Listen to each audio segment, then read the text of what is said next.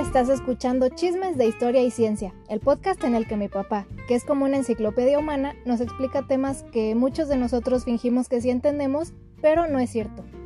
Y si lo que buscas es un podcast que pueda hacer divertidos hasta los temas que te parecían más aburridos, o si quieres aprender sobre ciencia e historia a manera de chismecito, estás en el lugar correcto.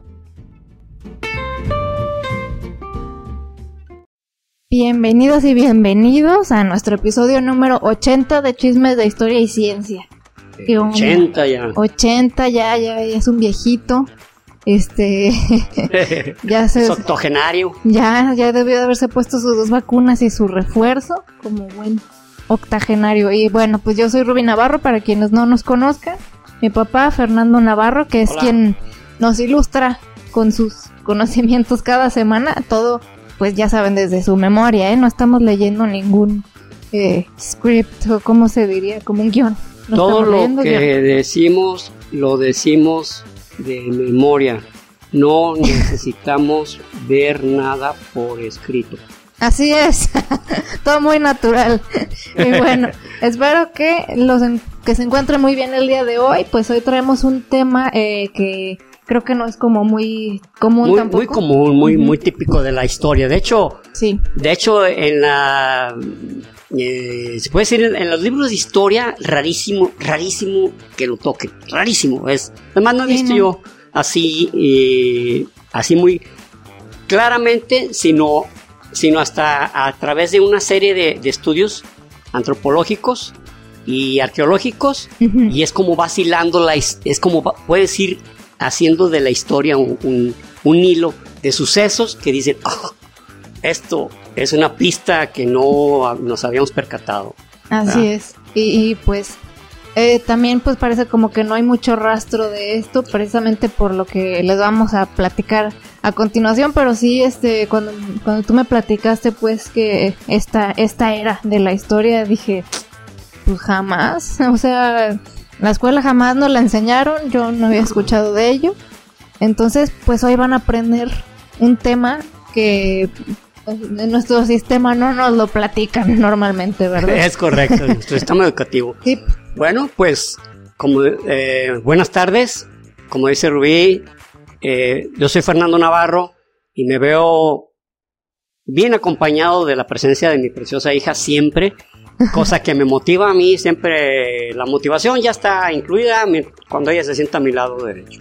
Entonces, pues, sin más preámbulos, vamos a empezar esta historia. Vamos, vamos. Muy bien. Eh, hablando de las, de las eras de la historia, de las épocas metalúrgicas, pues, como saben, empezamos con el cobre y el oro, así como la plata, porque son de los metales más este maleables. Más maleables. Pero hay una etapa que se llama la de bronce, que es una aleación. Y que esta, que esta aleación permite que, por ejemplo, algunos accesorios y armas tuvieran mayor dureza. La época, de, la, la edad del bronce, eh, estamos hablando de aproximadamente del año 2500 al año mil, ah, perdón, así, ah, casi como al año mil, este, antes de, antes de la era común. Ok. Entonces, esa es la etapa del bronce. Y precisamente en la edad del bronce, en el siglo XIII de la edad del bronce, más o menos, ¿eh? No, no, exactamente en el siglo XIII, o sea, en el 1200 antes de la era común, hubo una serie de eventos históricos que dieron al traste con las culturas que en ese momento no solo eran civilizaciones ya formadas, y eran civilizaciones realmente eh, este, muy desarrolladas en varios, en varios elementos que podemos hablar sobre eh, política, religión, este, eh, cultivo, cuidado de ganado, desarrollo de, un, de ejércitos, de sistemas de armamento, una organización completa. Y de repente bueno, eh, disculpe si utilizo continuamente la palabra de repente, pero lo que, lo que me quiero, lo que quiero referir es que, es que fue algo brusco, fue algo así como brutal.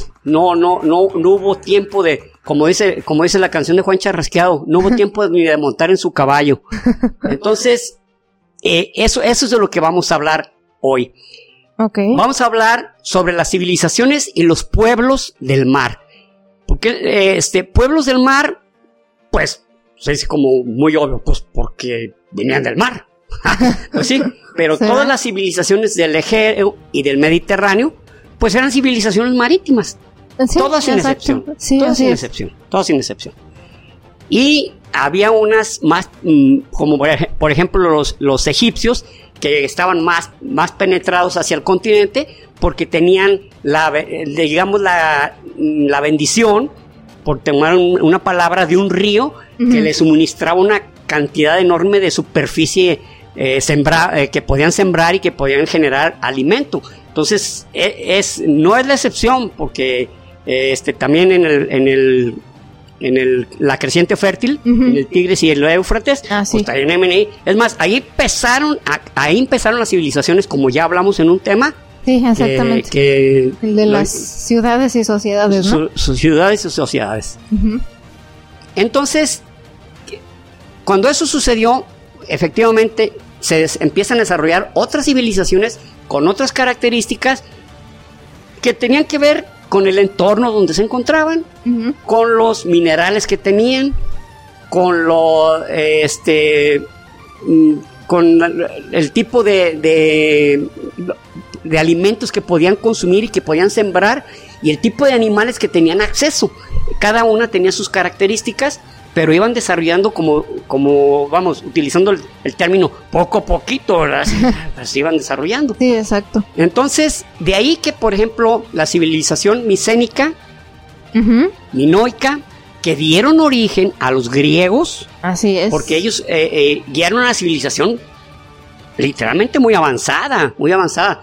Este, Rui y yo tuvimos la oportunidad de, de ir a, a- a visitar el palacio del rey Minos. Así es. Era un palacio en todo su esplendor, o sea, Era en Creta. en, en Creta. Sí, así es cierto. Entonces, realmente, pues era muy sorprendente la- la- el, el tamaño del palacio, Sí, no el número de niveles, eh, los acabados. Yo, yo era algo que me llamaba la atención. Decía, ¿cómo, cómo lo lograrán que, que a las columnas les den un, un terminado tan perfectamente liso, verdad? Y liso. Y era, era rojo con negro. rojo con negro. Y había una ciudad como abajito, ¿no? Sí, sí, sí, sí, o sea, siempre el, el rey estaba encima, ¿no? Vimos hasta el trono, luego ahí vimos ahí la famosa pintura esa donde se ven Ah, sí. jugando con, no jugando, haciendo algunos malabar- malabares con, Con con toros, con toros que, que pudo haber sido el inicio de, del- de la fiesta brava, como, le, des- como se dice, o, o del, o de la tauromaquia, pero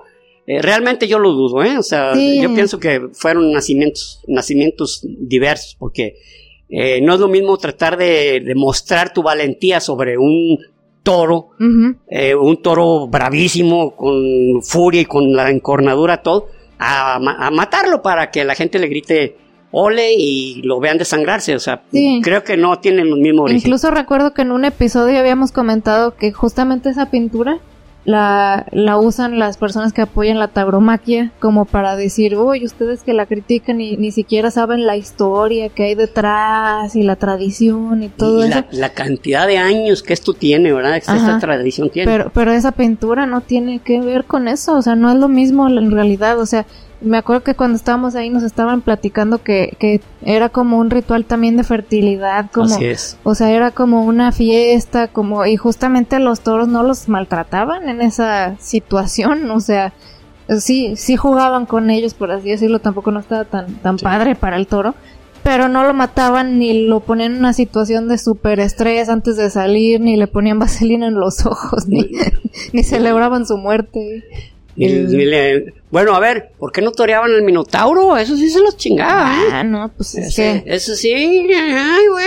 Ah, no, pues- hombre, hombre y cabeza de toro, ¿no? Pues ¿para dónde se les va? No, pues, pues, pues sí, pendejos no están, bueno, sí, poquito, pero sí, o sea, sí, sí venían de cosas diferentes. El caso es que bien, de esa entonces, civilización. eh, Micenas, Ujú. eh, los eh, y luego los hititas, todo, todo lo que es ahorita Turquía, ah, antes llamada Asia Menor, estaban los hititas. Los hititas eran enemigos eh, jurados de los egipcios y Mm, ok. de algunas civilizaciones como los asirios también, o sea, eran sus grandes enemigos, pero todo lo que es Turquía, todo eso era de los hititas, eh, que, te- que tenían su capital, se llamaba Hattusa. Hattusa era una ciudad pues muy bien desarrollada, ¿no? Inclusive, curiosamente, tiene una entrada, una puerta como con unos leones parecida, pero a estos leones están, ¿cómo se dice? Eh, como parados Ajá. y, y con la vista al frente, no como la, la, la, la puerta de, de, de Micenas, este, donde están los, los donde están los, los leones como parados. Ah, No sí. sé si se recuerdan cuando hablamos este, sobre Troya. Ah, es que- verdad, que el, sí, rey, sí, sí. el rey Agamenón era el rey de Micenas. Cierto. Entonces, este, también los micénicos, los hititas, luego estaban los fenicios, los fenicios que, que estaban por toda la costa levantina del, del, del mar, del mar Egeo, del mar este, Mediterráneo. Eh, venían desde el norte de Siria hasta lo que es Líbano, hasta lo que, hasta lo que es ahorita Israel y casi llegando hasta, hasta Egipto, pero casi- mm, un poquito antes de Israel porque ahí estaban los cananitas, otros que, otros que Ah. también se vieron vencidos, los cananitas. Que los- hablaban mucho de eso en la Biblia, ¿no? Sí. Bueno, en la Biblia hablaban básicamente de cuatro civilizaciones que eran. Primero los cananitas, que fue a los que tuvieron que. Bueno, no tuvieron, sino que fue a los que sometieron para, to- para quedarse en su tierra, los Oh. canane- cananitas o cananeos. Cananeos, ajá. Y luego eran lo- los. Este.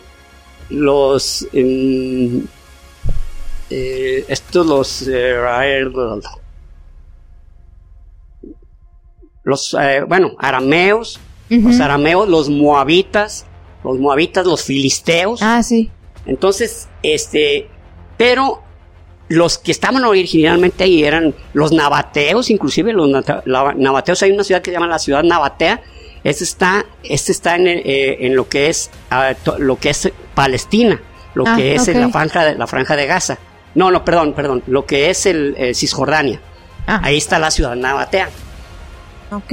Ento- eh, pero eh, mm, en esto, en este tipo de, de llamemos, mm, pérdida o, o- o cambio, pues surgieron muchas hipótesis. ¿Por qué en el siglo XII sucedió esto? Que decayeron todas estas civilizaciones. Y unas no solo decayeron. Es más, la que, se, la, que, la que se mantuvo fueron los egipcios, literalmente. Y con sus trabajos y ya no volvieron a ser los mismos. Chale.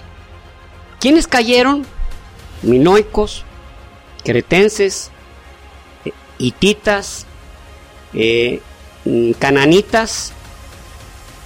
Eh, los egipcios sufrieron múltiples ataques, ahorita vamos a hablar sobre ellos. Y lo que era el norte de Fenicia, que era Ugarit.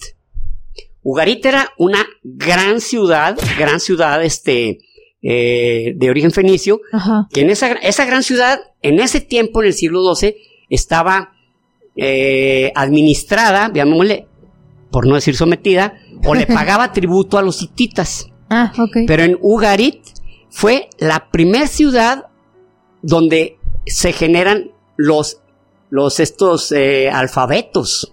Fue la ciudad donde se, de hecho en- hay una sociedad en Argentina que se llama la sociedad eh, sirio-libanesa donde Órale. donde un reconocimiento es una tabletita del tamaño natural que es del alfabeto, del primer alfabeto. Mide 7 centímetros por un centímetro y medio. de alto. Y ahí está Ah. todo el alfabeto. O sea, Órale. está genial porque ahí fue donde ellos condensaron. Decir, ¿sabes qué? Ellos comerciaban tanto, era, era tal el movimiento que generaban que decían, ¿qué bronca es que estos hablen así, estos hablen así, estos hablen? Entonces, y que es entonces esto que les voy a decir si oye ay, pues qué lógico, Lógico. pero cada signo tenía una tenía un sonido. A la letra A sonaba A. Luego un triángulo así la letra L. Digo que esos no son porque son eran Sí. con pintura con, eran con escritura cuneiforme pero tenían tenían un formato dos dos este como dos por así decir dos pinceladitas era la letra M y así. Entonces fueron los primeros que empezaron a comerciar y difundieron el alfabeto para decir, ¿saben qué? Tenemos que ver la manera de entenderlos o de escribir en tu idioma y que yo lo pueda traducir al mío, pero que los sonidos sean parecidos, ¿no? Los sonidos, que tú reconozcas que esta va a ser la letra M, esta va a ser la letra N. Eso fue en Ugarit. Ugarit. Eso ya es avan no, no, no, un avanzadazo. Estamos hablando de esto fue en, en, el año eh, mil, 1300, cercano al 1300, o sea, la lectura en el año en el año 3200 fue cuando se empezó la escritura cuneiforme. Pero el ya, eh, el dar sonido, que es algo más complejo, porque vamos a hacer un, eh, precisamente un video sobre la escritura, el desarrollo. Ah, sí. este, por ejemplo, lo que eran los minoicos ya tenían una escritura, que era la, lineal A, y los cristianos tenían la lineal B. De hecho, Rubí y yo tuvimos ocasión de ver en un museo la lineal B que fueron de las primerititas escrituras y que luego ya no hubo nada. O sea, en vez de desarrollarse, decayó todo. Se, se perdió esa información. O sea, ah.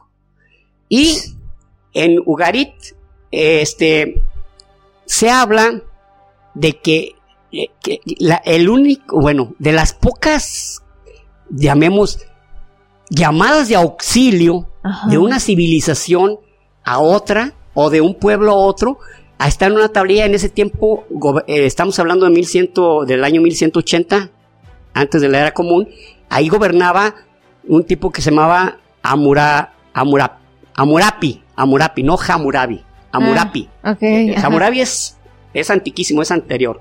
Amurapi. Y Amurapi manda como una especie de SOS diciendo, hemos visto en el horizonte 20 naves que se acercan eh, solicitamos su ayuda Padre, pero Padre no sé a quién le llaman Padre, no sabemos si es un dios o si, o si le dicen al rey Tita, porque en ese tiempo ah, los Hititas eran los que los tenían, sus dueños, eran, pues eran a, quienes debían tributo, tributo sí. pero esa, esa, esa tabletita nunca llegó, quedó ah. dentro del horno, no alcanzó ni a cocerse. Y justamente ese año, el, el, el carbono 14 demuestra que la ciudad fue destruida. Destruida totalmente. Este, hay señales de fuego, señales de derrumbes, señales de destrucción de todo tipo. O sea, no, no quedó la ciudad en pie y quedó después abandonada. De hecho, Ugarit no crean que antes, ah, mira, ahí era Ugarit. Se la encontraron en 1928. En 1928 ah, se, se, la encontró un campesino y en ese tiempo era colonia francesa eh, Siria. Y, se encuentra como un especie de canal, como tapados con unas tabletas de piedra. Pues él da a las autoridades francesas da la informe y se encuentra en la ciudad de Ugarit, que ya está mencionadísima en muchos, en la Biblia, está mencionada, este, bueno, precisamente en Hatusa, está mencionada en varias, en varias, eh, con los mismos, inclusive con los mismos egipcios. Entonces, ah, caray, ahí apareció pero apareció destruida. ¿Por qué la dejaron? Pues ya se ay, caray, pues es que pues hay una serie de de, de, muestras de que hubo una gran destrucción. Estaba, o sea, nadie había pasado por ahí antes o, simplemente el señor, o sea, con su... fue una eh, observación que él dio que asumió que podía ser algo importante, ¿o Sí. o, ah, sea, o sea, la ciudad estaba totalmente sepultada. Ya. Imagínate, pues habían pasado 1400 años. Más, ¿no? entre, entre 1180 más 2000 años son 1380, casi 1400 años. Casi 1400 años de estar recibiendo, o sea, caída. De este, Y luego estar recibiendo sedimentos, sedimentos, sedimentos, sedimentos, Lluvia, tierra, bla, bla, bla. De hecho, algunas ciudades así las, ah, las, han ido encontrando así, de que, oh, mira, ¿cuál ciudad será esta? Pues tienen que irse a, las citas de escritura y, ver con quién comerciaban o quiénes la señalaban para poder decir, ah, esta ciudad, por ejemplo, Sidón. Es lo que te iba a preguntar, ¿cómo le hacían, o sea, cómo llegaban a la conclusión? Es esta. Porque en las descripciones, en las descripciones de los habitantes y con los que comerciaban, que decían que llegaban y lo primero que los recibieran eran dos graneros que estaban así, asá, que tenían más o menos tales dimensiones, o otras que llegaban a unas calles, por ejemplo, Ugarit tiene unas calles de dos metros. Son pequeñas, pero pues igual, ahí cabían una carreta con unos burritos y la gente podía circular, ¿no? Pues sí. Pero eh, se dan cuenta que, y luego por, la, por donde estaba al norte decía, ¿sabes qué? Aquí la única ciudad que pudo haber es Ugarit. Es- esa la identificaron muy rápidamente, ¿no? Ahora, este, hay una serie de, de estos sí son teorías, de que dicen, bueno, esto pudo deberse a que hay, hay un fenómeno que, que los invitamos a ver nuestro, nuestro podcast, eh, perdón, nuestro ¿Episodio? nuestro episodio sobre, sobre las placas tectónicas, Ah, sí. Sobre, eh, donde habla sobre eso, los terremotos y cómo, cómo se generan, cu- cuál- qué son fallas, las fallas, dónde tienes tus fronteras, en dónde es donde hay más fallas. Fallas geológicas me refiero, ¿no? porque Sí. fallas hay en todo el mundo, todo el día, con todas las personas. Entonces, este, un- hay, hay un fenómeno que se llama eh, terremotos en cinturón, que esto, estos terremotos en cinturón eh, se generan no, no de inmediato, sino que donde hay unas fallas geológicas, por ejemplo en Turquía ha habido unos terremotos muy grandes, allí hay una falla tectónica muy agresiva. Ala. Y, y luego en las islas, en las islas griegas. Ah, Luego, este, en toda esa zona, dicen, si aquí, si sucedió todo esto por aquí, hubo una serie de terremotos y hay señales de que hubo algunos terremotos, pero la, la digamos, la experiencia arqueológica ha mostrado que ningún pueblo desaparece por un terremoto. ¿No? O sea, te suceden desgracias y te ha- y hablan de las desgracias terribles que pasaron, pero te vuelves a levantar. Mm, Porque pues sí. no muere toda la población, ni hay alguien que está queriendo te llevar ahí, a menos que, a menos que sea Pompeya, que te llegó Ah. toda la lava de un volcán y Sí, pues, pues no seas mamón. pues, oye, güey, pues si no te vas es por pensar de otra manera, ¿no?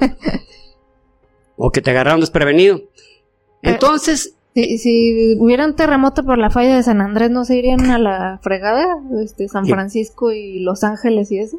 Sí, pero no, pero no, o sea, lo que pasa es que las fallas no son algo que, que sucede de inmediato.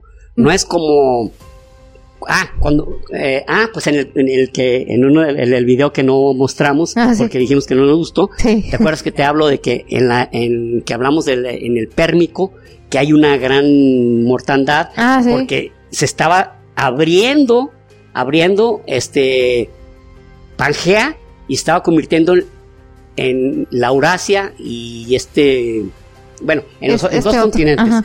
Se estaba abriendo y pues, imagínense, una falla de como de 30 metros de profundidad, pues salen ahí gases, lava y una cantidad de... eh, la Eurasia y Gondwana. Ándale. La Eurasia y Gondwana. Entonces, acá en este caso, cuando hay un terremoto, por ejemplo, en la, en la, hay grandes desgracias, por ejemplo, la falla de San Andrés, eso va a pasar.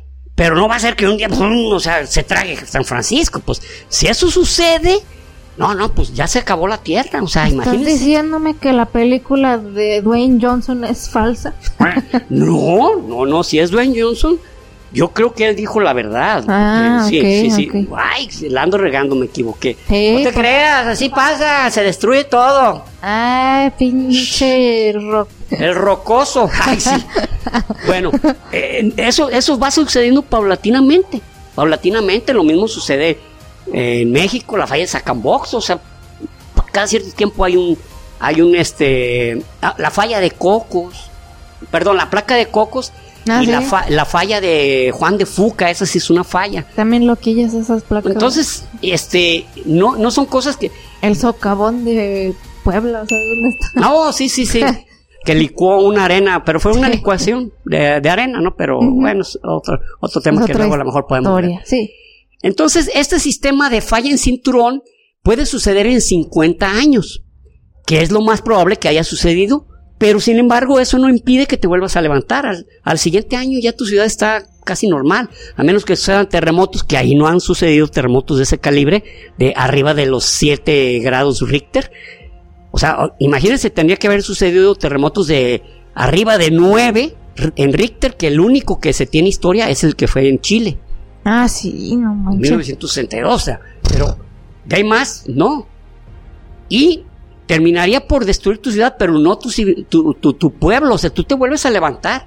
Entonces, esto es un argumento arqueológico que dice, es que terremotos han sucedido una tras otra, tras otra, tras otra, y no ha habido un pueblo que haya dejado, con excepción de los que quedan sepultados, como decíamos, de Pompeya o Herculano, este, pues que ya no sé. Es más, en, este, en la, en la isla de la Martinica, la ciudad volvieron a levantarla. o sea, y ahí está el monte Pelé, curándosela. Ah, ahí va, ahí va. Ahí te va, te la eh, eh. No me teman, no me teman. pedito nomás. Prefiero que me teman, prefiero que me respeten por temor y no por amor. entonces, este, bueno, entonces no es plausible o no encaja la, la teoría de los de los de estos mm, de los terremotos porque pues ahí siguen los pueblos, o sea, tumbados y a lo mejor una parte ya no la utilizan. Ahora, una de las huellas más contundentes fue en la isla de Creta, cuando en 1930 había un arqueólogo, digo, ya de haber fallecido, no creo que. En 1930 había un arqueólogo de origen, de origen este, inglés que se llamaba John Peldenburg. John Peldenburg. John Peldenburg se encuentra en una montaña que se llama Kafir, se encuentra como un asentamiento. Pero para él es un asentamiento, pues sí, así que es para que se fueran a divertir un rato. Es como la casa del rancho. Ahí se iban, ay, vamos para allá arriba para el cerro. 1250 metros con un pinche friazazo y un pinche calorón. Pero ahí se van. Entonces, pues bueno, pues él es el experto, ¿verdad? El arqueólogo.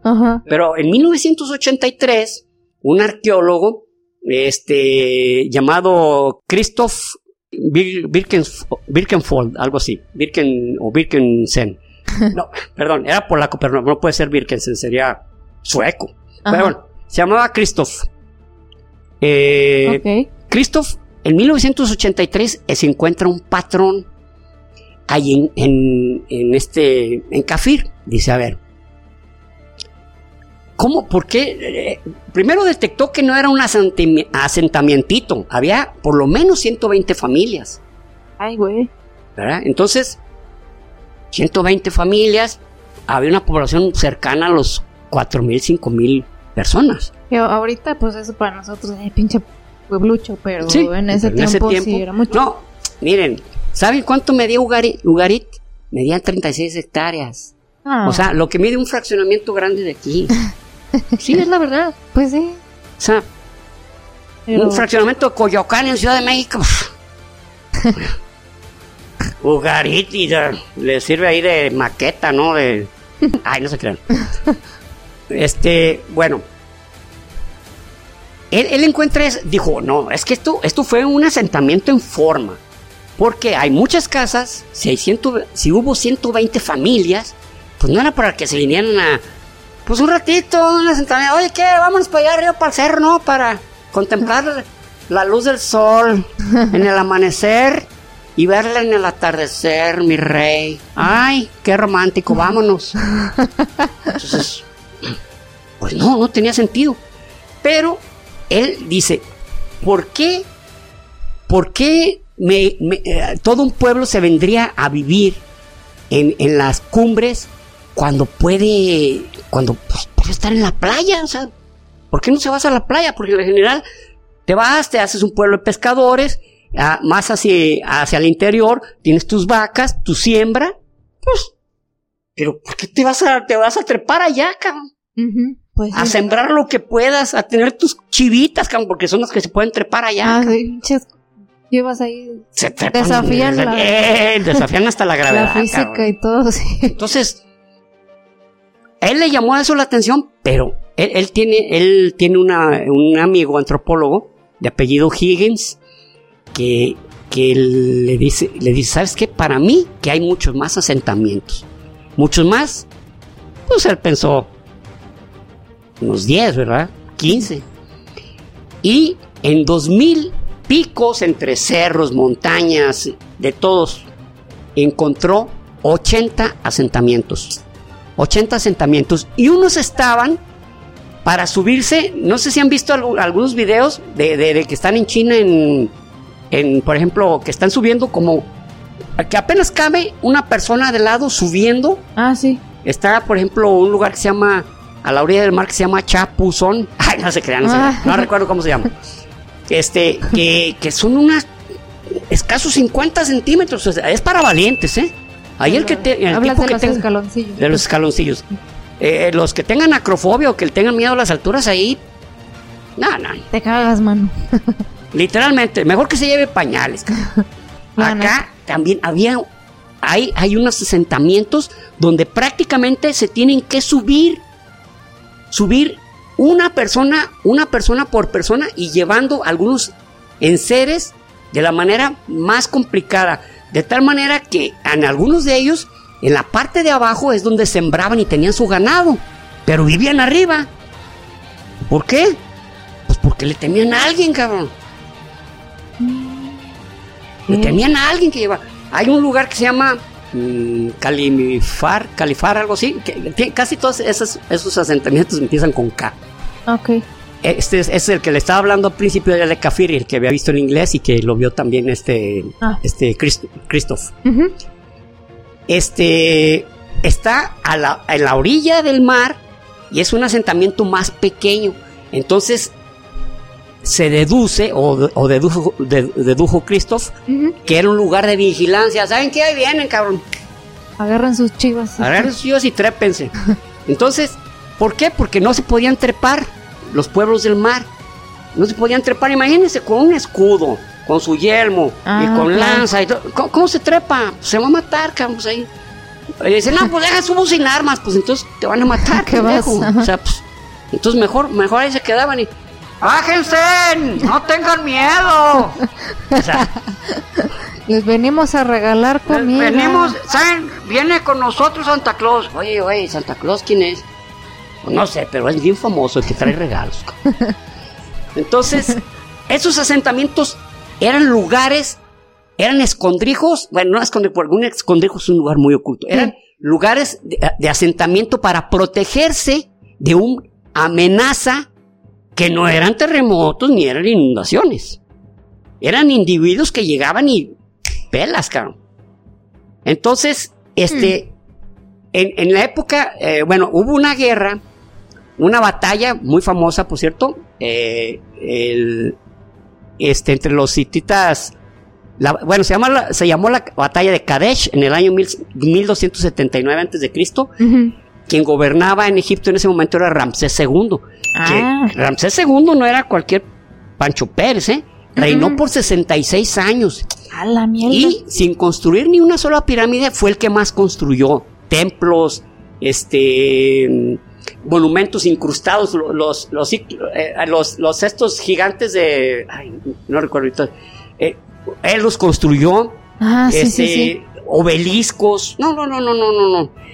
Él, él fue el mayor constructor y 66 años es toda, ¿Qué pedo, toda, muchísimo tiempo para, para esa época, Sí. cuando, cuando vives 40 años y eres anciano, cabrón, Sí. literal, Y pues, o sea, empezó a ser faraón, pues bien chico.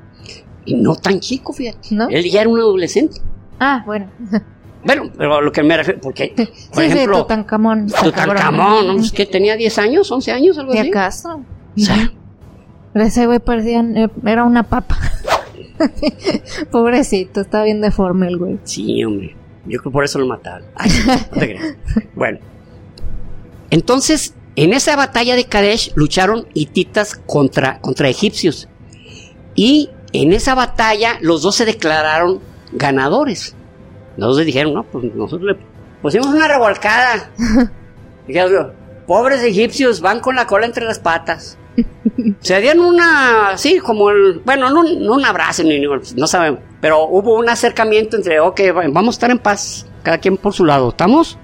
Nosotros acá, ustedes allá, ¿hecho? Dale. Para que no me anden mandando gentecita que, que ay, déjame ver y la chingada. eh. Qué emboscada en la noche. No, no, no. Entonces hice un trato, eh, digamos que hubo una paz tensa, porque fue, porque eh, Ramsés no era cualquier tipejo, era, fue un gran guerrero, un gran, un rey, gran un gran constructor. Yo creo que ha sido eh, no el mayor guerrero, el mayor guerrero que ha habido es Tutmosis III, que en el año, en el año mil, 1400, 1451. ¿No es Tutmesis? Tutmosis III. Tutmosis III. Tutmosis III fue el, gran rey conquistador. Pero, ¿cómo se llama? Este, ¿Ramsés? ¿Mande? ¿Ramsés?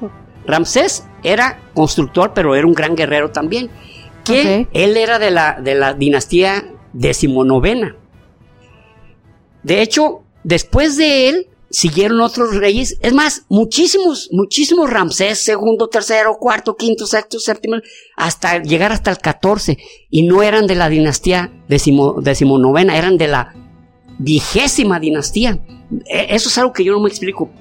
O sea, bueno, mi explicación es esta, que era tal la veneración que se tenía a Ramsés, que aún pasando una nueva dinastía, siguieron poniéndole a los más Ramsés como una especie de, tributo a su persona o como una especie de, si yo me llamo igual, voy a ser igual de poderoso. Exacto. Porque antes había muchísimo esas supersticiones entre los pueblos, ¿eh? Sí, exactamente. O, tal vez, eh, siendo así como que viendo lo más lógico, pues si el, el pueblo lo relaciona con algo bueno, entonces pues Dice, ah, mira, me llamo igual que este güey que a la gente le trae buenos recuerdos, por así decirlo. Y, eso, bueno, no nomás en la antigüedad, o sea, podemos ver inclusive actualmente, es más.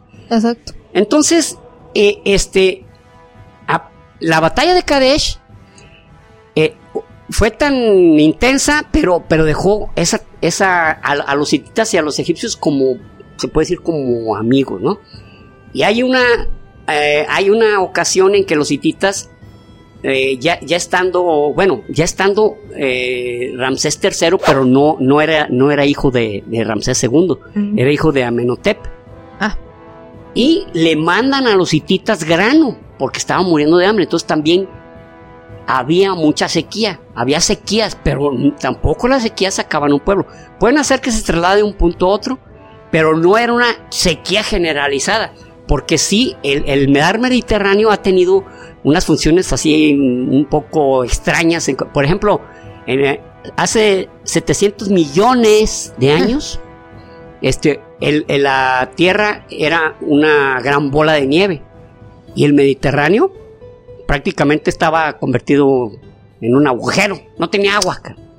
Sí, literalmente. Y ya cuando se empieza a descongelar, empieza a llegar como una especie, en lo que es ahorita el, eh, ¿cómo se llama? el estrecho de Gibraltar. Ah, Haz de cuenta que se hizo como una fuentecita, se fue, se fue llenando literalmente el Mediterráneo. Ah, qué bonito. Ah, qué padre, qué, adorable. Me gusta la alberca. Entonces, eh, bueno, y hablando de albercas, eh, también Rubio cuando fuimos a las islas griegas y a Turquía, el mar Egeo era es como una super alberca, cabrón. Sí, no manches. Súper tranquilo. Hay olas, tranquilísimo. ¿Qué hay? Viento. Pero el viento, pues, si no ah. hubiera, pues estaríamos. El apocalipsis. Mucho viento. Mucho viento. ¿Te acuerdas cuando nos íbamos a la cubierta y pinches pelos de super Saiyajin traía yo? No. Sí, sí estaba medio. Sí. ¡Qué rico! ¡Qué gusto, verdad! ¡Eh! Sí, sí, recuerdo. ¿Eres un refresco? ¿Qué pasó? Sí, sí, está fresco, ¿no? Si queda un refresco, ah, sí. No, y el, vestido porque hacía hacía calor, entonces pues yo normalmente andaba en vestido y pues había ratos que yo nada más caminaba así con, las manos en las piernas. que no se me vaya a levantar. Que no se levante, que no se levante. ya sé. Ah, ahora, ¿Qué sucede? Eh, bueno, ya platicamos de lo que pasó en Ugarit, pero hubo un momento en que los hitistas le pidieron ayuda a Ramsés III. Eh, este, porque tenía dos frentes, le estaban llegando los, pueblos del mar y tenía el otro frente que eran los asirios. Y los asirios no eran una perita en dulce, eh, han sido de los guerreros antiguos más crueles que ha habido. Luego, luego platicaremos de ellos, más crueles. Entonces, los hititas piden ayuda, pero para ellos su destrucción fue los pueblos del mar. Literalmente acabaron con Hattusa, acabaron con todo. Es más, Eh, no sé si los que vieron el, sobre, este, el rey este turco, que vimos... Ataturk. Ataturk, Kemal Ataturk. Ah, no, ese, ese no es un rey. Digo, perdón, perdón, el presidente Kemal Ataturk. sí. Él, él este, hablaba de que eran de origen hitita. Nosotros somos anatolios de origen ah, hitita. Y efectivamente, ahí bien. Pero ¿qué dejaron? No dejaron nada. O sea, quedaron destruidos. Lo único que supo fueron que llegaron los pueblos del mar, se acabó el imperio hitita, pero ni su lengua. Quedaron reminiscencias un poco de su lengua entre los, por ejemplo, los letones. Los letones están por allá, o sea, como que hubo una gran migración. Ah. Y también hay una coincidencia que dice, ¿no sería porque que, pasó este suceso?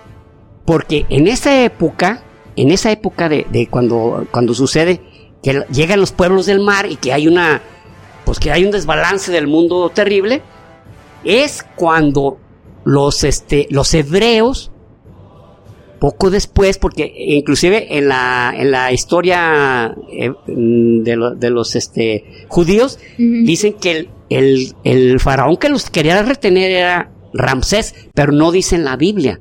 Ellos hablan del faraón. Se supone por estudios que, de más o menos de la época cuando llegaron los hebreos hacia Canaán, que a lo mejor el que estaba era Ramsés II, pero no hay certeza. Lo que sí hay certeza es que más o, más o menos es en esa época, en el año 1100. En el año 1100 antes de Cristo, antes de la era común. Luego, este, también en esa, en esa época, eh, bueno, desaparecen, desaparecen prácticamente los antecesores de los griegos, que son los micénicos y que son los minoicos. Ah, sí desaparecen, ellos literal también. Entonces ya llevamos cuántos desaparecidos. Mira, micénicos, minoicos, hititas, eh, parte de los cenizos en Ugarit sí.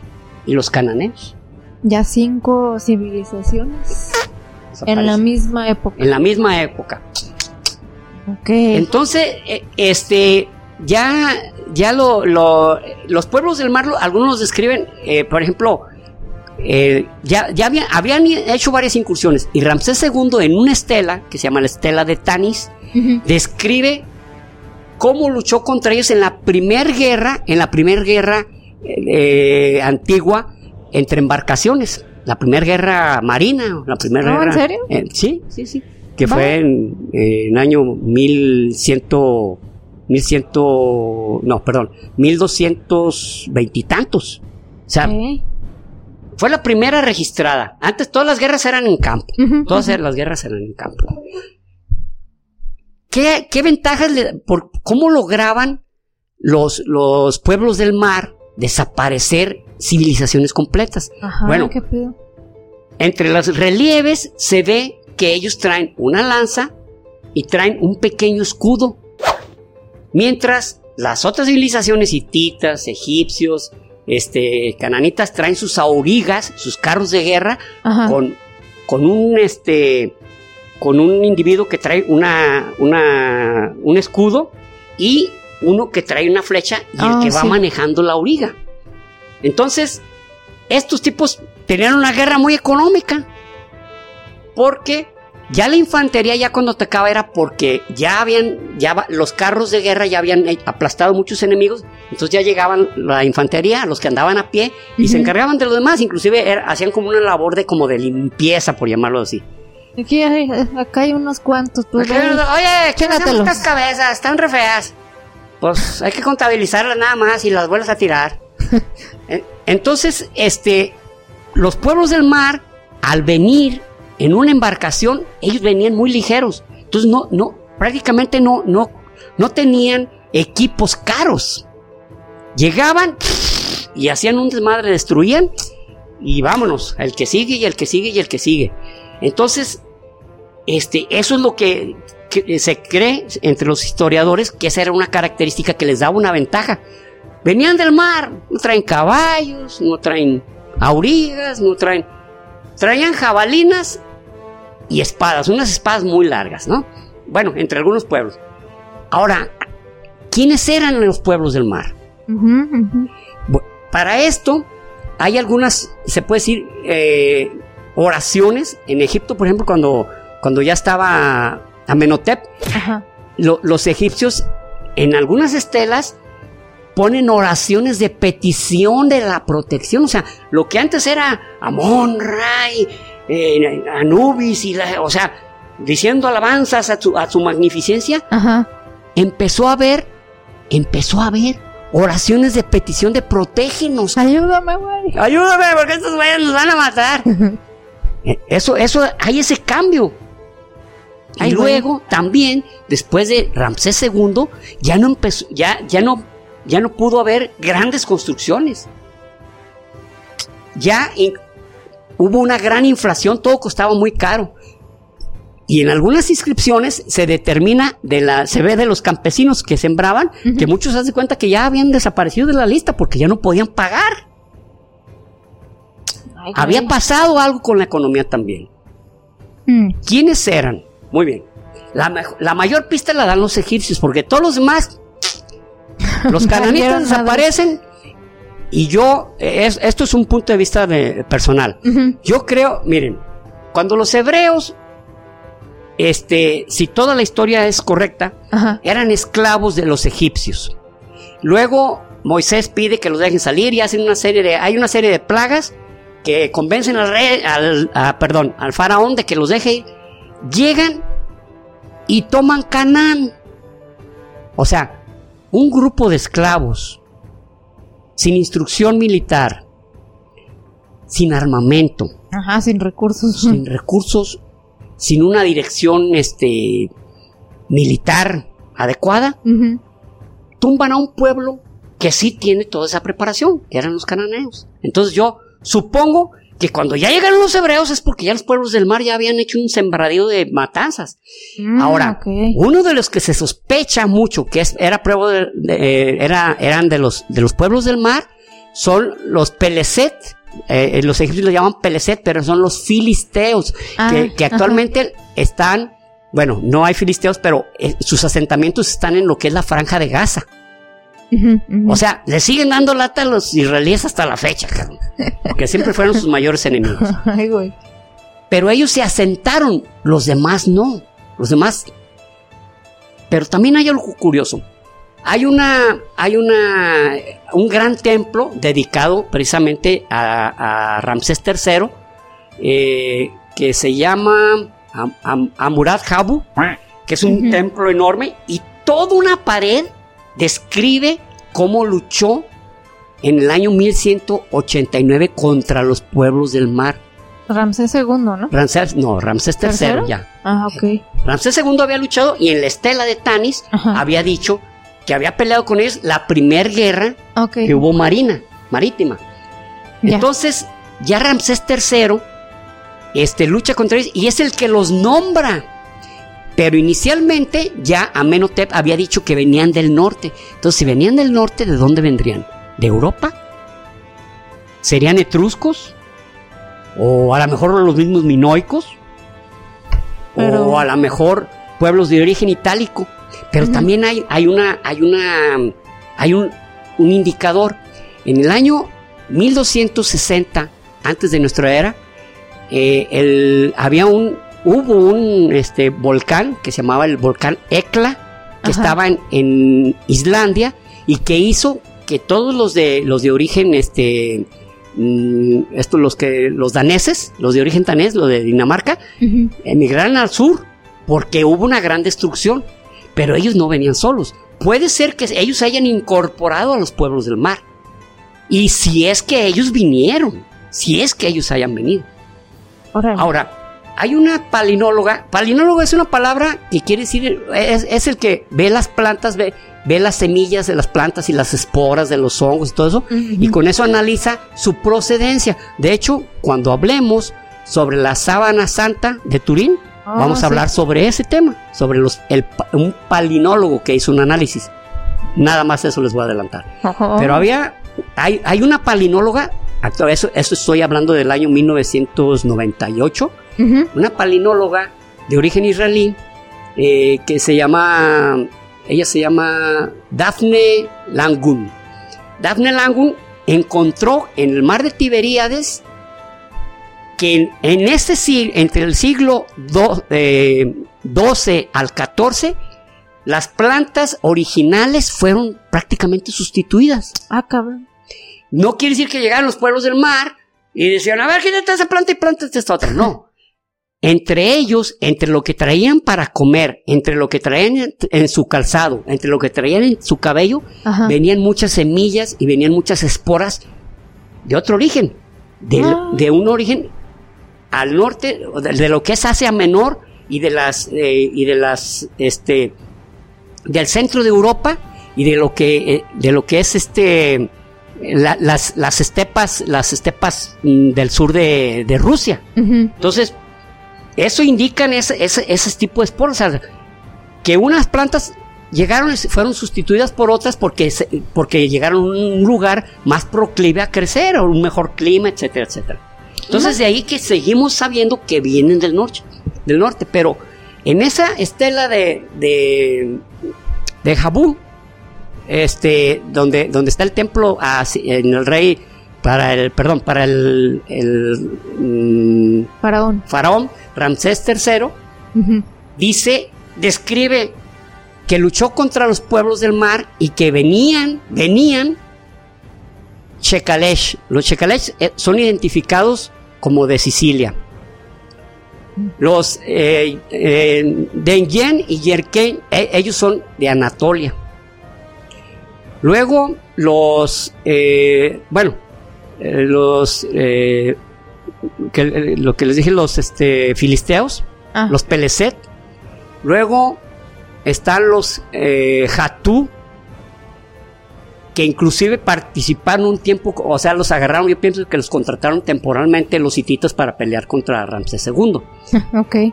Entonces, hay, los, los van mencionando sus pueblos y, y están los Cerdén, de Cerdeña precisamente, Sí, sí, sí. y luego los eh, Cati, Cati del, que son cretenses, que son, no, perdón, perdón, chipri- chipriotas. Oh. Ahora, ya, pero hay un, aquí hay un problema, que esto es un supuesto porque tuvi- tuvo que estudiarse, porque todo lo que se sabe es de filología, o sea, del origen de las lenguas y de lo que ellos nombraban, o sea, es, no dice de dónde estaban ubicados. Dice vienen del norte y eran fulanos, tan perengano X.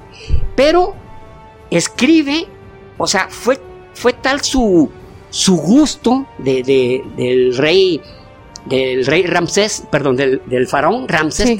III, que describe que gracias al, al Dios que le dio todo el vigor, que le dio un gran poder, que le dio sabiduría y que supo qué hacer para destruir estos individuos. Bueno, bueno, los ca- acabamos a estos, a estos, a estos, a estos, los destruimos, sus naves chocaron en, eh, y fueron dest- eh, totalmente destruidos, sus almas y sus cuerpos para nunca más volver a, a aparecer. Y eso pasó. A partir del 1180 se acabaron los pueblos- las incursiones del pueblo del mar. ¿Qué hay de curioso en esto también? Bueno, en una de las incursiones, cuando estaba Ramsés II, se ven que llegan hasta eh, en sus naves, pero se bajan bueyes con sus carretas y mujeres y sus hijos. O sea, eran invasiones completas de un pueblo para asentarse. Sí, sí, sí. Entonces, o sea, no nomás venían a guerrear, guerreaban esos, y no, a lo mejor no tenían la gran capacidad para sentarse como un pueblo civilizado, pero traían hasta sus familias, o sea, ellos venían decididos hasta quedarse ahí, y eran aniquilados, o sea, eran aniquilados o ellos eran aniquilados. ¿Qué fue lo que le dio ventaja al rey, eh, al rey egipcio, perdón, y sigo diciendo Faraón. rey, al faraón egipcio, este, eh, Ramsés III, que cuando él le llega la información, ya sabe qué hacer. Y lo primero que hace es no dejarlos desembarcar.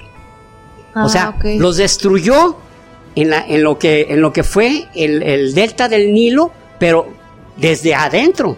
Hizo una muralla y les disparaban hacia las barcazas. Y las barcazas, pues, pues, ¿quién se puede equilibrar para...? Y, y el que se bajaba se lo tronaban ahí en el... Entonces, de tal manera que hubo ahogadero, ahogadero de, de- de guerreros de los pueblos del mar, y sus naves se, se embarraban contra el delta del Nilo, fueran destruidas.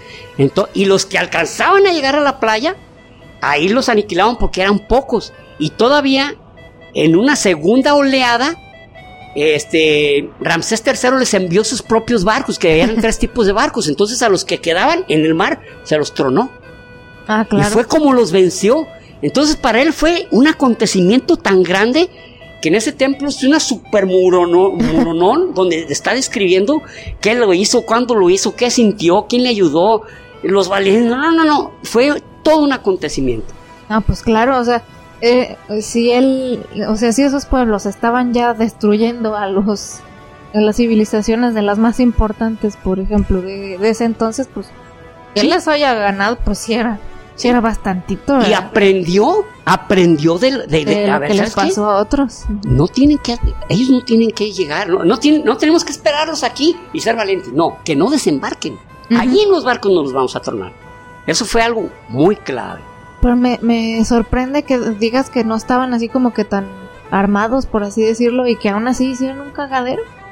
O sea, A eso, a eso voy. O sea, no es lo mismo que venga un puño de, de infantería y tú estés en tu carro con tus flechas y con tu escudo y, y te rodean 10 tipos y te aniquilen ahí. O sea, ni siquiera te alcanza a bajar del carro. Y tu infantería, Pues sí. pues, era la que seguía.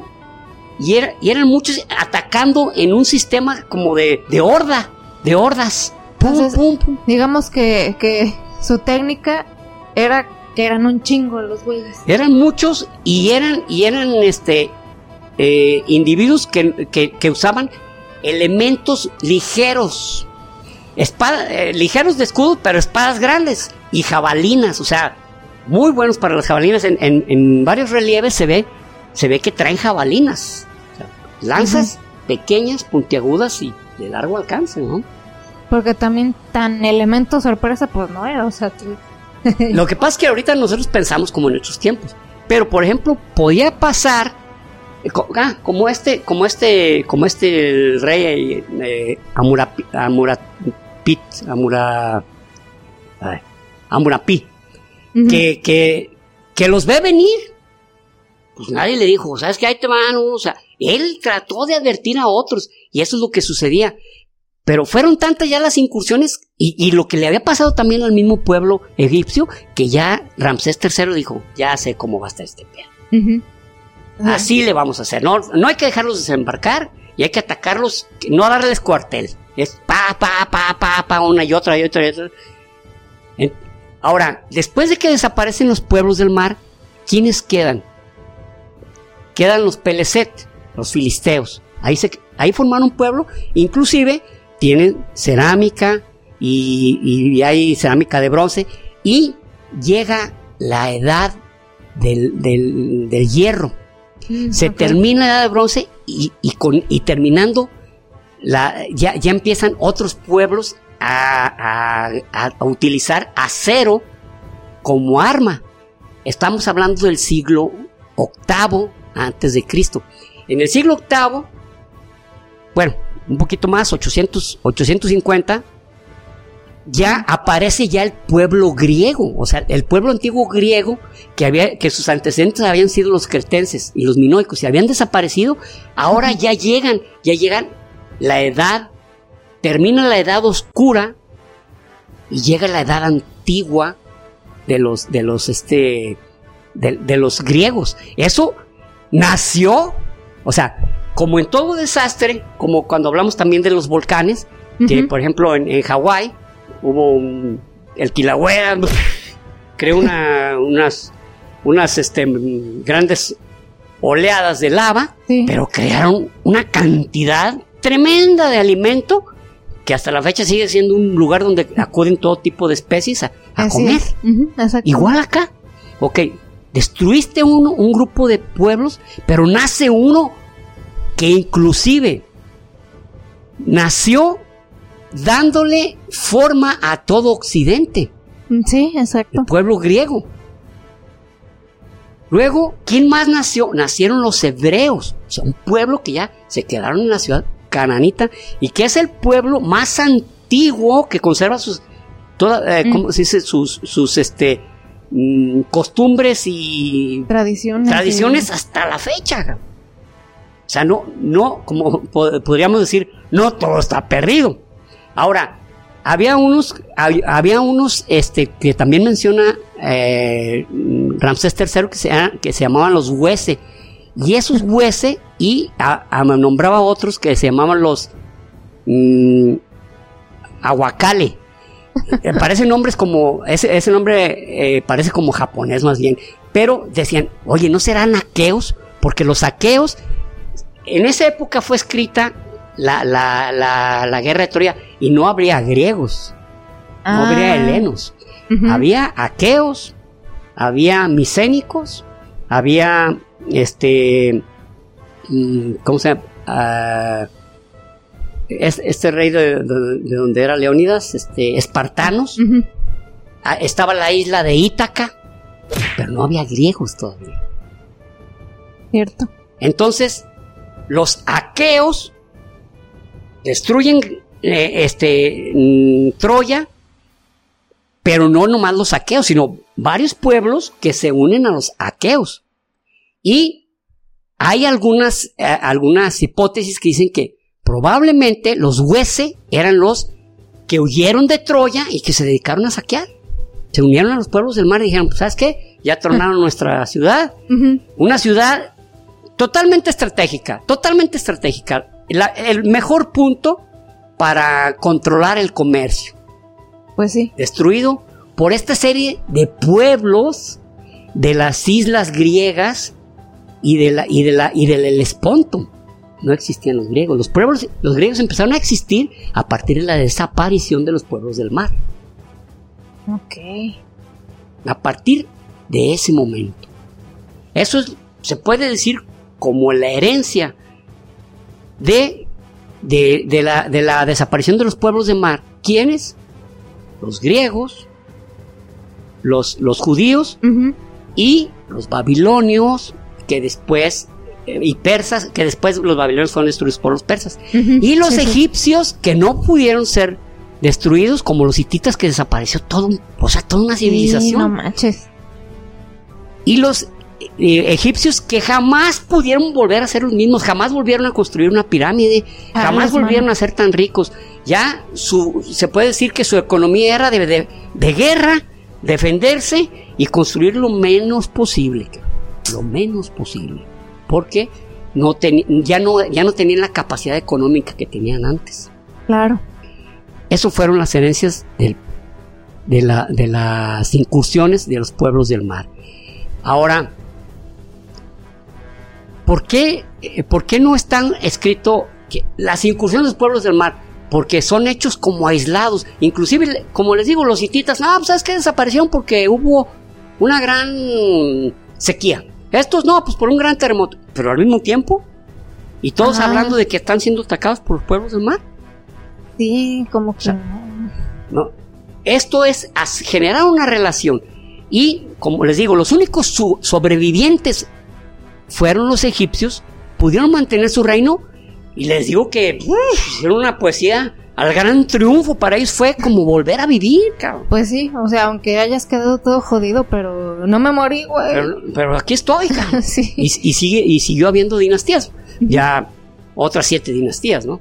Entonces, este, también le llaman este la edad de la oscuridad, la época la- de las incursiones de los pueblos del mar, la edad de la oscuridad, la edad oscura, el- el- le llaman también el, apagón de la edad del bronce, Más que nada. pero marcó, ah, perdón, marcó un, marcó un final, pero generó un inicio Sí, exacto. para las civilizaciones antiguas.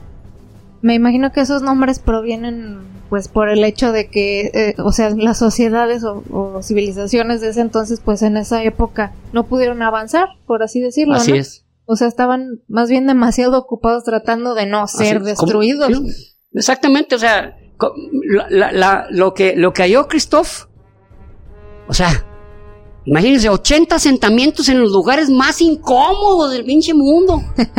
Como O sea, por ¿qué güey? haciendo ahí? O sea, ¿Masoquistas? Ya sé. No, no, no, güey, no. Supervivientes. Con eso me doy por bien servido, cabrón. Qué gacho. Pues este fue el tema de hoy. Espero que haya sido ilustrativo, que no haya sido aburrido. Y también quiero mencionarles que esto no, no es algo que a- aquí termina. O sea, sigue habiendo estudios de, de, de, oye, Sí, ¿cómo fue? Eh, pero ya hay unas pistas más sólidas. Porque en los 70s todavía ni se hablaba de los pueblos del mar. sí, me imagino. Pues sí, ahorita, o sea, de, de pilón. Ahorita se me hace como que no, no tenemos muchas certezas todavía, o sea, siento que hay muchas cosas que quedan en el aire, Sí, muchas preguntas, ¿no? Sí. Entonces, mm, pues me imagino que en algunos años, tal vez, o sea, si, si este proyecto sigue o lo que sea, pues ojalá que pudiéramos darles alguna actualización de cosas Así nuevas es. que se hayan así, encontrado. así ¿no? ha sido, así ha estado haciendo, ¿eh? Por ejemplo, Christoph, les digo, en 1983 se encuentra ahí Kafir porque ya lo había encontrado un inglés, eh, pero ya en el año casi, eh, casi en el- ya en mil, 1900 casi ya en el 2000, Ujú. 2002 se encuentran con una cantidad 80 Sí, sí, sí.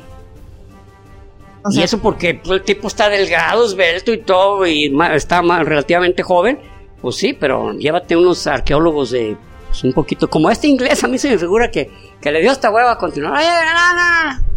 Mira, no, unas casas de campo muy bonitas. Aquí se venían a pasear. Aquí se venían a pasear. oye, no quieres seguir buscándole acá. Oye, ¿Ya acá- para oye qué? pero hay un cerro muy parecido. Ah, sí, pero es un cerro, es un cerro. Allá no hay nada. Eh, ah, están dos chivillas. hombre, nada más. Digo, estoy, estoy. Sí, sí, sí, obviamente, pues. Pero, pues estoy, sí. estoy como dice la chimultrufia, estoy suponiendo suposiciones. Pues sí, a ver si después surge alguna actualización sobre este tema, porque sí, creo que eh, salí con muchas preguntas. Sí, Me imagino que ustedes también. no, y, y algunas de ellas eran eso, o sea, ah, ¿cómo apareció de pronto los griegos? No, no fue de pronto, o sea, ya traían un camino recorrido. Sí. Y, y oye, pero la de la de la eh, por ejemplo de la destrucción de Troya, bueno, cuando se escribió la Ilíada y la Odisea, todavía no existían los griegos tampoco. Exacto. fue tomada y tan les gustó a muchos pueblos que como habíamos dicho cuando vimos lo de las guerras púnicas que inclusive este lo- los los eh, cómo se dice ah no no fue en la en la guerra de Troya. Hasta los romanos se subieron al carro Sí, diciendo que ellos eran los descendientes de Eneas. Por eso escribieron la, Ene- la Eneida porque. Eneas fue un gran soldado que logró huir de ahí que Virgilio escribió la Eneida, pero ya estamos hablando del año 30 antes de Cristo, muy cercano. sí, exactamente. Pues bueno, ese, fue el tema de hoy. Ustedes déjenos aquí si tienen alguna información extra, algo que ustedes hayan visto en alguna otra parte que pueda complementar o, resolver algunas de las dudas que nos quedaron aquí en el aire. Y también pues si ya conocían un poco del tema, pues aquí díganos porque, bueno, a mí esto se me hace como que, justo como dijimos al principio, no muy eh, hablado en ninguna otra parte, ¿no? De, de hecho, mm, me voy a referir, voy a parafas- parafrasear a. Sir Winston Churchill, que a su vez fue parafraseado por un, por un este arqueólogo que decía, esto es un misterio envuelto en un enigma metido en una, bueno, o sea, que, que, so- que es una, que es algo indescifrable metido en algo incomprensible dentro de algo impenetrable. O sea, es, es algo muy complejo. Pues sí, Pero no se refería a esto Winston Churchill, él No, se no, no. refería a, otro- a otros temas, ¿no? pero queda también en esta situación. Y pues creo que también pues mucho tiene que ver justamente como estaban, pues fueron destruidos, pues no tenían mucha chance de registrar el pedo, ¿verdad? ¡Ah! Shh, aguanten, aguanten, estoy escribiendo cómo está todo el pedo aquí. ¿Cómo te llamas tú? Eh, eh, ¿a qué? ¿El de la lanza? No, del, el otro, el otro. Ya te tú. Oye, ¿y quién te mandó, eh? Pa- para saber, pues ¿Cómo aquí. un rey. Y luego, eh, mira ese chaparrito, no deja de, no deja de matar gente y necesito que me dé sus, sus datos. A ver, venga a dar su testimonio. Venga a dar su testimonio, pues es que no lo frieguen, necesitamos sé. información. Sí, sí, sí, pues no, pues pobrecitos, ni modo. Este, pero bueno, pues siempre, eh, como yo creo que queda de enseñanza que siem- todos los finales, pues, eh, siembran un principio. Exacto. también y, y que pues el que hayan surgido los griegos después de esto pues es una gran eh, ganancia si se le puede llamar así, ¿no? Una ganancia histórica, Así es, porque pues hasta la fecha su influencia sigue.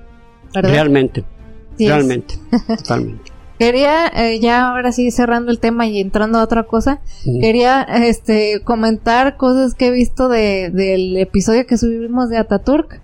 Que algunas personas pues lo tomaron así como de que cómo pueden hablar bien de ese güey. Sí, sí, sí, yo, yo, yo lo vi inmediatamente le contesté a una chica por, precisamente por la matanza de armenios. Y no vamos a soslayarlo ni a taparlo, porque ah. sí es cierto, ¿eh? Ah, sí es cierto, o sea. Eh, justo por eso hablamos primero del genocidio que, que de él, ¿verdad? O sea. Ay, Ataturk, el gran héroe. Bueno, sí.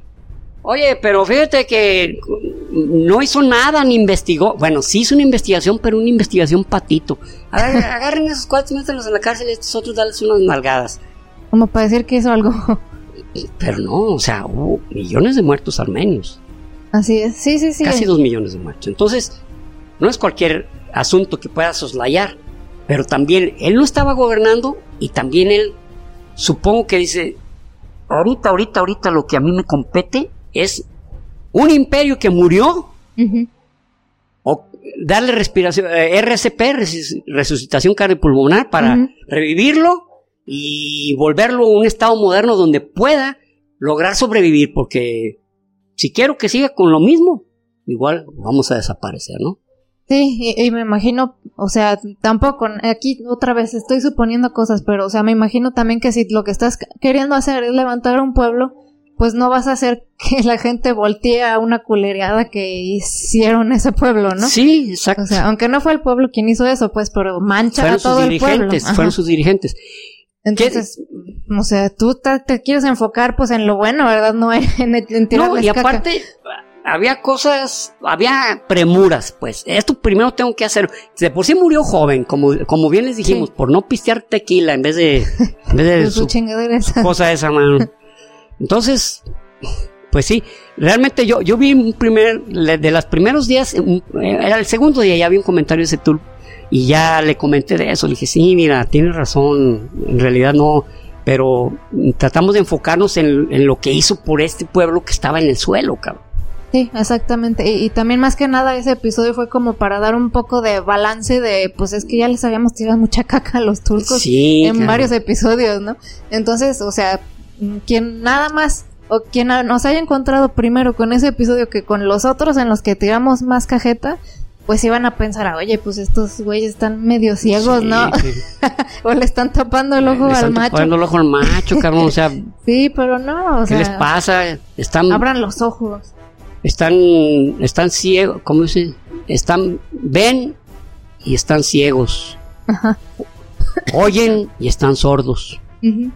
Sí, sí, pero no, o sea, no, no, no nos estamos haciendo güeyes, o sea, sí, sí, hemos eh, tomado los temas del genocidio, de hecho se hizo primero. Fue lo primero que se hizo, de, hecho hay otros temas que se van a tomar de, mm, miren, por ejemplo, de la, de la, ah, pues, ayer por ejemplo, bueno, ayer, ahorita estamos en una fecha eh, ahorita cuando ven ustedes el video, va a ser una fecha diferente. Sí, sí. Hoy estamos a 28 de enero cuando lo estamos grabando. Pero el 27 de enero se celebra el Día Mundial del reconocimiento del genocidio del holocausto de los, de los judíos, ayer. Mm, Entonces, yo es un tema que no he querido abordar todavía porque eh, tiene que ver un, como un equilibrio entre, ok, ahorita estás hablando, digamos, algunas cosas bien sobre los israelíes, entonces ya ya convertirlos, eh, seguirle todo el tono hasta convertirlos en mártires mundiales, pues también es como de mal gusto, no sé si me doy entender. Sí, sí, sí, sí. Y, aparte no puedes soslayar otros temas como eso de, los armenios, la matanza de Armenia. Inclusive la de Biafra, de, perdón, perdón, de la matanza de eh, la, la de, de este de, ay, ¿cómo se llama este pueblo? Ruanda. Ah, sí, El genocidio de Ruanda. Yo, yo también lo conozco, me lo sé, y ahorita podía hablar de él, pero pues todo lleva su tiempo. Eh, eh, seguimos con ese, no es problema, ¿cómo le podemos decir? Con ese, pues, mm, esa impotencia de que, de que solamente uno, un tema a la semana, ¿no? Y, y pues es lo que podemos hacer, sí, ¿no? pero o sea, definitivamente también vamos a hablar del, del genocidio de Ruanda, ya les habíamos claro. dicho que, que eso sí iba a suceder y también pues primero hablamos del genocidio de Armenia antes del- de, lo que hemos, o sea, antes de hablar de siquiera de los judíos, porque de los judíos se ha hablado ya muchísimo. No, no, y no solo nosotros, o sea, de- del genocidio de Ah, los sí. judíos, está, ese tema sí está muy hablado y muy masticado en muchas partes y pues también hay que darle un foco a algo que Claro, no se habla que no tanto se sabe y es importante cosa, que se de reconozca. O sea, es Horrible, importante que se sepa, que se reconozca y, y bueno, a lo que iba nada más eh, con este paréntesis es que eh, no se no se vayan a quedar con la idea de que estamos queriéndole tapar a, a un güey o queriéndolo poner en un pedestal que No. alguien que no es perfecto, como les hemos dicho en muchos episodios, ningún político es perfecto ni, ni merece que No. pensemos que uy hizo todo es un bien santo, ¿no? y uh, ajá. Inclusive vamos a hablar sobre la cultura japonesa y sobre Japón y después vamos a hablar sobre el genocidio de Nankín en China, en la guerra sino-japonesa. Ay, Casi dos y medio horrible. millones de muertos. O sea, no es cualquier pinche cosa. Exactamente. Pero bueno, nada, nada más era es- ese paréntesis, pues, que, que, que vean, pues, que no, no le queremos tapar a ese güey y pues reconocemos que muchos defectos tiene y, y, y sí está muy culero que hasta la fecha no hayan reconocido el genocidio armenio. Hasta la fecha. Entonces, pues... No, y los japoneses no han reconocido el genocidio de, de Nankín, ¿eh? No crean que son los únicos. No, sí te creo. así, así es este mundo, pues está, está muy ojetes esas cosas. Pero bueno, entonces ahora vamos a pasar a la sección de saludos. Muy rápidamente. Eh, el primero es para Rocío Méndez. Dice que empezó a escucharnos en Spotify y que ahora no puede dejar de escucharnos. Entonces, Gracias. Rocío. gracias, qué bueno que nos encontraste. Pues ojalá que, que todos los episodios los El disfruten. destino nos juntó. Así es. Sí, que, que pues, los disfruten mucho y que todos te dejen algo, alguna aportación positiva, ¿no? de eso se trata. ¿no? Es, es el objetivo. Eh, otro es para, bueno, su usuario en YouTube dice Mendiac, Mendiac, y dice que nos escucha desde España, entonces, Saludos, a- saludos. A, la, a la madre patria. hasta el otro lado del charco. Sí, señor. No, no me gusta tanto decir madre patria, porque, ah, pero, Es la madre patria. Es- Pues mira, llegaron aquí.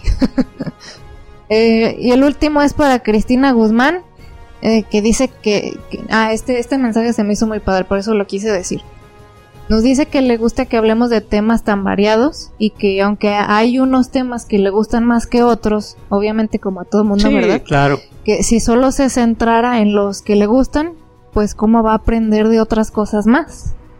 O sea, Es, corre- es correcto. esa, esa actitud me encanta. Es, eh, es una actitud muy de gente que nos gusta aprender. Mira, a- ayer, ayer estuve con un amigo que me invitó a su casa y allí estaba una persona, eh, una persona, bueno, él se llama Eduardo Barca, que me enseñó, me enseñó, bueno, nos enseñó a los que estábamos ahí, cuál era la, la diferencia, porque se- es casi el mismo tipo de maguey, aunque uno es tequilana Weber y el otro es maguey, la diferencia de cómo se produce el, el mezcal y el tequila.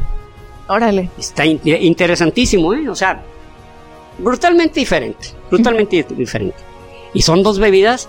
En España, el mezcal es tal vez más popular que el tequila. Puede ser. Pero, o sea, te refieres pues a que, que son temas. Ah, sí, lo que me refiero es que, que en una plática, en vez de tratar de siempre de, de- de que tú sabes, trata de aprender mejor también. Sí. Porque hay- siempre hay algo interesante que puedas aprender. Y yo, yo siempre que estábamos en una plática estoy en esa disposición. Si escucho, ah, y calladito, como dicen, calladito, cooperando a ver qué aprendo. Porque todo mundo tiene algo que sabe que los demás no saben. El que quieran, el que quieran. Quien quieran, quien quieran. Sí. Y, pues, sobre todo esa actitud de ella me gustó porque a veces creo que tendemos como que a cerrarnos a. Pues a mí los temas que me gustan son esto y esto y esto. Y, y- Que, puede ser, Sí, ¿eh? sí, me A ver, encuentro ¿van a hablar de- sobre esto? Si es algo de guerra, lo veo. Si no, pues no. exactamente. Pues, Totalmente, totalmente este, respetable. Si se abren a que a, a- a aprender de otros temas que normalmente no escuchan, que, que no este no les han interesado hasta ahorita, pues se, se empiezan a abrir puertas a que pues igual y te gusta, lo disfrutas Claro. mucho, este, o sea, aprendes algo nuevo, o sea, no, no se cierren, es nada más la, era el mensaje que, que me gustó sobre ella y que se los quisiera transmitir de que, ok, pues está chido, ¿no? Variarle, conocer de ¿Cómo se diferentes cosas. Cristina Guzmán. Cristi, muchas gracias. Pues bueno, muchas gracias por haber llegado hasta el final. Eh, y recuerden que pues suscríbanse, déjenos su like, sus comentarios, porque siempre los estamos leyendo. Ahí nos agarramos los saludos, este, y pues nos da mucho gusto, la verdad, ver sus comentarios. nos alimentan el alma, la neta. Y pues Genial. de pasada nos ayudan con el algoritmo, ¿verdad? Entonces, los que hayan llegado hasta acá, ¿qué nos Ah, van a dejar? Hay un, hay un, este, ¿cómo se llama? ¿Cómo- cómo- Digo, ¿cómo Emoji. se llama? eso? Eh, emoji de una, de un puñal. Está un, un puñal así, eh, en este sentido. Como, una, como una espadita. No, no, no, no, es, un, es un puñal, porque Bueno, la- hay es una que- espada, pero ese es un puñal. Es que estoy queriendo ver por si en algunos otros países se dice Ah. diferente o algo así, pues. Bueno, no, igual si alguien quiere poner una espada, pongan aquí. Sí, de hecho he habido quienes dicen, pues no tengo de este, pero miren, Sí, exacto. aquí está otro que se parece. Mira, no había gatos, pero esto es una ballena, sí, hombre, está bien.